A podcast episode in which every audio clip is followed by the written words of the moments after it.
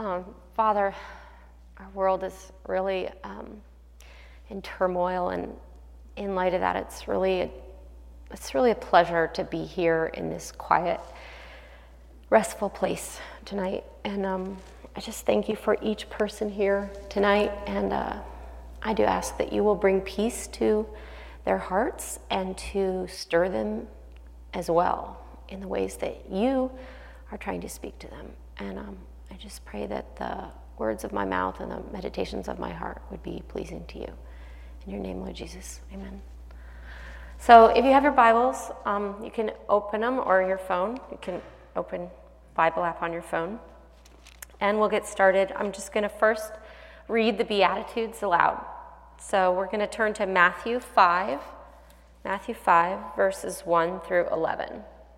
We'll start there. So, Matthew 5, verses 1 through 11.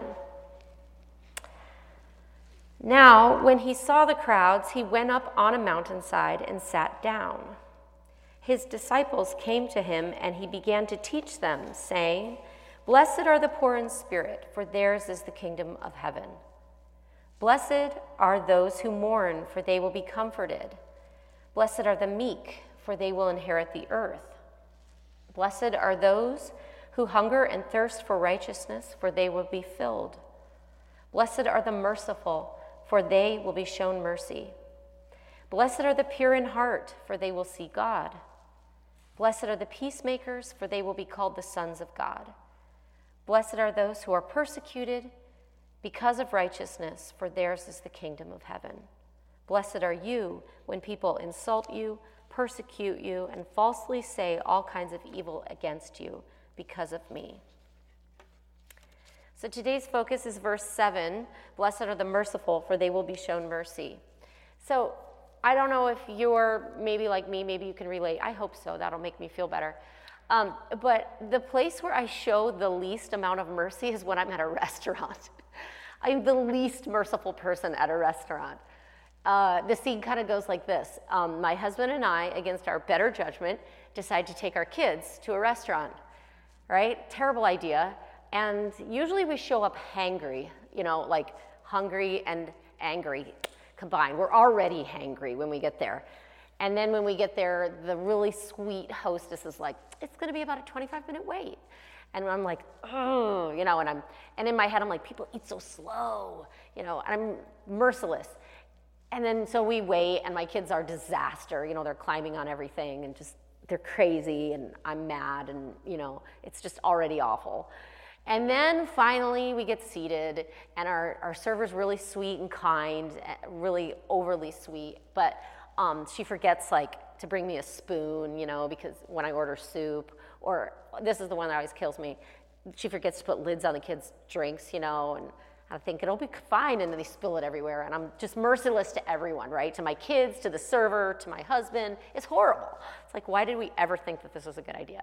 Or my husband, who hates mustard, orders his burger and he says over and over again, don't put mustard on it. And then he gets a burger just slathered in mustard, you know. And I'm like, this is the worst place. And that tip in my mind is like descending so fast. So I'm merciless. I'm totally merciless at a restaurant. And I end up sitting there thinking awful things like, I deserve to be treated better, right? You should be grateful I'm here. I'm paying you my hard earned money. I'm really merciless. So, David asked me to talk today about mercy, and that's the first thing I thought of. Like how merciless I can be.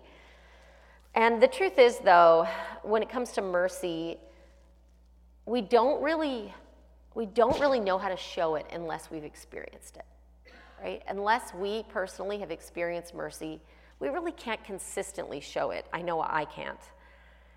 And in order to understand mercy i really have to have kind of a sober view of myself a sober view my, of myself. So i want to point us to a really familiar story in scripture where Jesus shows mercy, and then in turn, the people in the story are transformed because they are shown mercy. So I'm going to ask um, again, if you have your Bibles, to turn to John chapter 8, verses 1 through 11.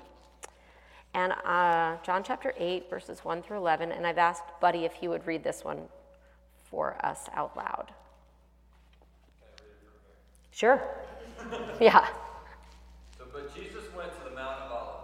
Dawn, he appeared again in the temple courts, where all the people gathered around him, and he sat down to teach them. The teachers of the law and the Pharisees brought in a woman caught in adultery. They made her stand before the group and said to Jesus, Teacher, this woman was caught in the act of adultery.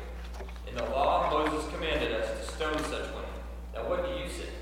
They were using this question as a trap in order to have a basis for accusing him. But Jesus bent down and started to write on the ground with his finger. When they kept on questioning him, he straightened up and said to them, Let any one of you who is without sin be the first to throw a stone at her. And he stooped down and wrote on the ground again. At this, those who heard began to go away, one at a time, the older ones first, until only Jesus was left, with the woman still standing there.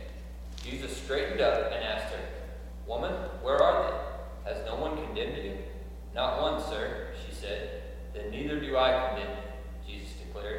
Go now and leave your life of sin. Thanks, buddy. Perfect. So, that's a story that we've probably all heard before. Notice how in that story the Pharisees and the teachers of the law are merciless, right? They're merciless. They wanted to trap both Jesus and the woman caught in adultery. That was their mission. In fact, you could say they were dead set on showing no mercy. The text uses the word trap, and in verses 5 and 6, we see that they were trying to trap Jesus in the law, trying to make sure he didn't show mercy, and also trying to trap the woman in her sin. They had zero grace for anyone. They're trying to catch Jesus breaking the law and trying to catch the woman breaking the law as well. But in this passage, you'll see that Jesus isn't going to abide by the law of punishment. He does something radical here. Instead, he affords the woman mercy. And he does it by turning the attention off of her sin, right? And insinuating as to the depths of their own sin, right? There's this verse in the passage where Jesus bends down and he writes something in the sand, right? And I, I did a little research on this, and scholars unanimously say they don't know what he wrote, right? It's unclear what he wrote. We, there's only great guesses at it, but we don't know. We don't actually know what he wrote, but we do know the result of his writing in the sand. What does it say in the text? That the teachers of the law and the Pharisees began to leave, right? They began to walk away. He says, if anyone, so he writes, and then they begin to walk away. And he says, if anyone is here is without sin, let him be the first to throw the first stone. And you know, it's interesting because as he's writing, he's writing in the sand this thing that catches all their hearts and convicts them. And it makes me think of King David in Psalm 51 when he says, My sin is ever before me, sin is ever before me. You have to wonder if these Pharisees looked down in the sand and somehow saw their own sin before them, right? And they begin to leave. It says, At this point, those who heard began to walk away one at a time.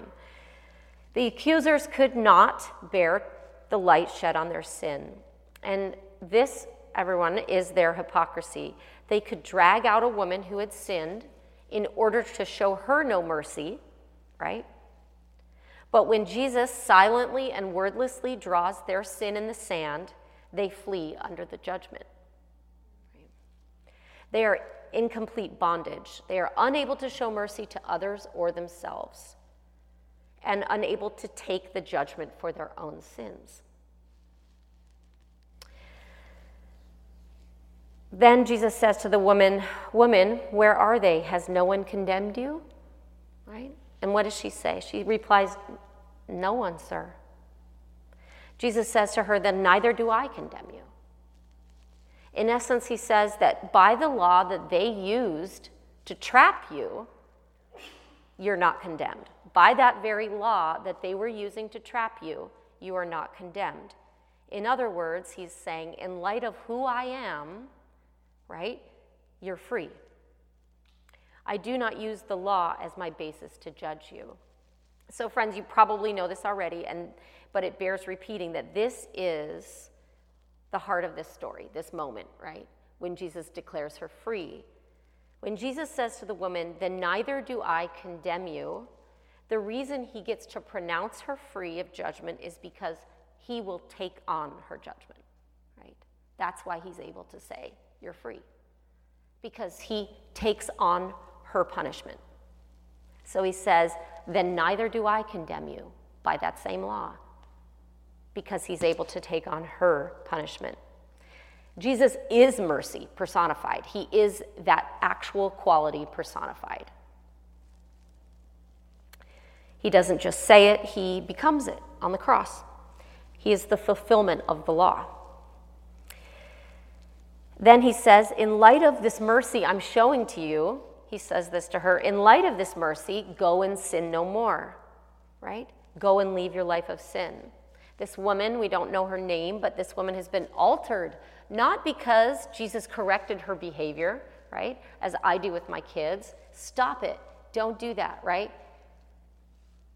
He doesn't correct her behavior at all. He simply says, by the law that they judged you on, I don't judge you. You're free. Go and leave your life of sin. She's been altered because she was shown mercy when she should have received judgment, right? She is guilty. She was caught in adultery, but Jesus shows her mercy. Do you think this woman will go on now and show mercy to others? Absolutely. We can safely make the assumption that this woman will go on and will be altered by this moment, right, in her life.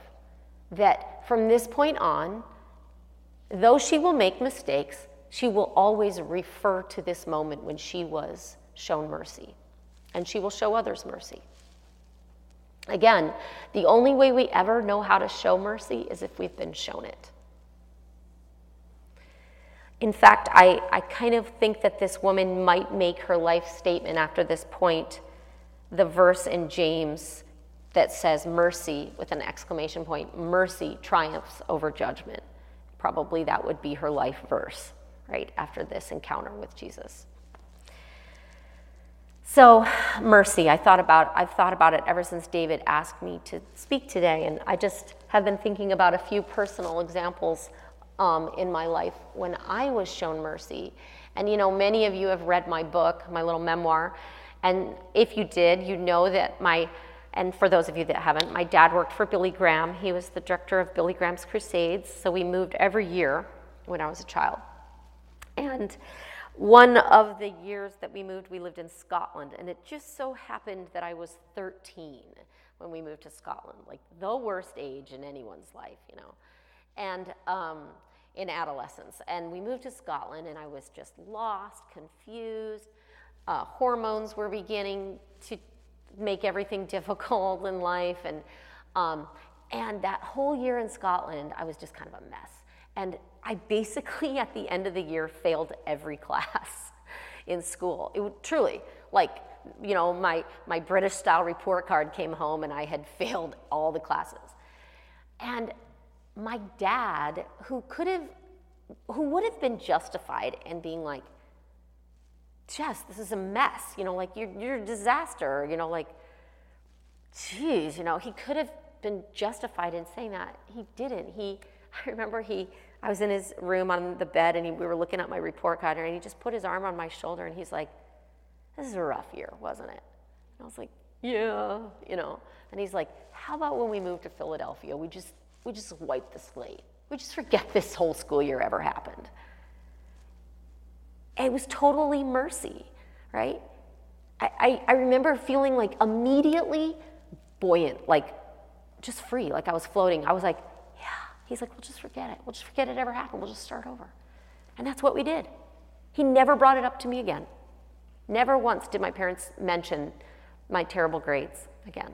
I forgot it. It was mercy as an example of the father's, a father's mercy, right? And then um, just yesterday, another moment of mercy. My kids tend to teach me more about these things than I teach them. And uh, we were leaving the grocery store, and my son is six, and my daughter Iris is three, and my daughter Iris is, was throwing a fit on the way out of the grocery store. I don't even know what it was about, you know. It was like, I want this, uh, da da da. I want that in the car. I want no Ace shouldn't get blah blah. And I was really mad, you know. And I was like, cut it out, Iris, stop it. And Ace, my six-year-old, goes, Mommy, being three is hard. I was like, You're right. Mercy, right? Mercy. So the little children can teach us about these things. Mercy, it's what changes us, right? Only when we've experienced mercy will we be able to show it. But truthfully, you know, maybe mercy is a really hard word to wrap your head around because you didn't get mercy from your parents, right? Maybe you grew up with parents that a dad who didn't show you much mercy, didn't show you much encouragement. Last week, B and I were at a family camp in the Ozarks, and this one woman was talking to me, and she, this, this is what she said. She literally said, I have no idea how to encourage my children because my mother never said a single kind, encouraging word to me in my life. That's what she said. She's like, I have no idea how to show my children kindness, like encouragement. Right? A lot of us come with really rough upbringings that make it really hard to capture these, these abstract terms like mercy in our hearts. The only thing we can do is go to the Word and get to know the Father through, through His Word. And um, I tend to be a short speaker, so I'm gonna i am gonna end here in just a few minutes. But when I before I do, I want to end with a quote for you by um, the late Brennan Manning. Maybe you've heard of him, really fabulous writer. Um, he was, if you've never heard of him, I really recommend his book, The Ragamuffin Gospel. And he was a recovered alcoholic who was well acquainted with mercy. And he said this in, um, he said this once, and I want to leave you with this before I'll pray at the end. He says this we make God into our own image, and he winds up being as fussy and rude and narrow minded and judgmental and legalistic and unloving and unforgiving as we are. He says, I've met Christians all over this country, and to be honest, the God of so many Christians I meet is too small for me because he's not the God of the Word. He's not the God who has revealed in and by Jesus Christ, who comes to you at this very moment with a word for you. He says, I know your whole life story. I know every skeleton in your closet, every moment of sin, your shame, your dishonesty, your degraded love that's darkened your past. Right now, I know your shallow faith, your feeble prayer life, your inconsistent discipleship and my word to you is this I dare you to trust that I love you, just as you are, and not as you should be, because none of us are as we should be. The mercy of the Father is what will change us from within. Would you pray with me? Father, we are all exactly like that woman in the story from your word. We are all caught in our sin, and you pronounce mercy over us. You are mercy in the flesh. You took on all of our punishment once and for all. So, would you use this story to begin to untangle the knots in us that keep us from understanding mercy? Would you begin to show us your mercy and then in turn enable us to show mercy to others. We desperately want to show mercy, we just don't even know how. I pray that you would teach us and use us in your precious name, Jesus. Amen.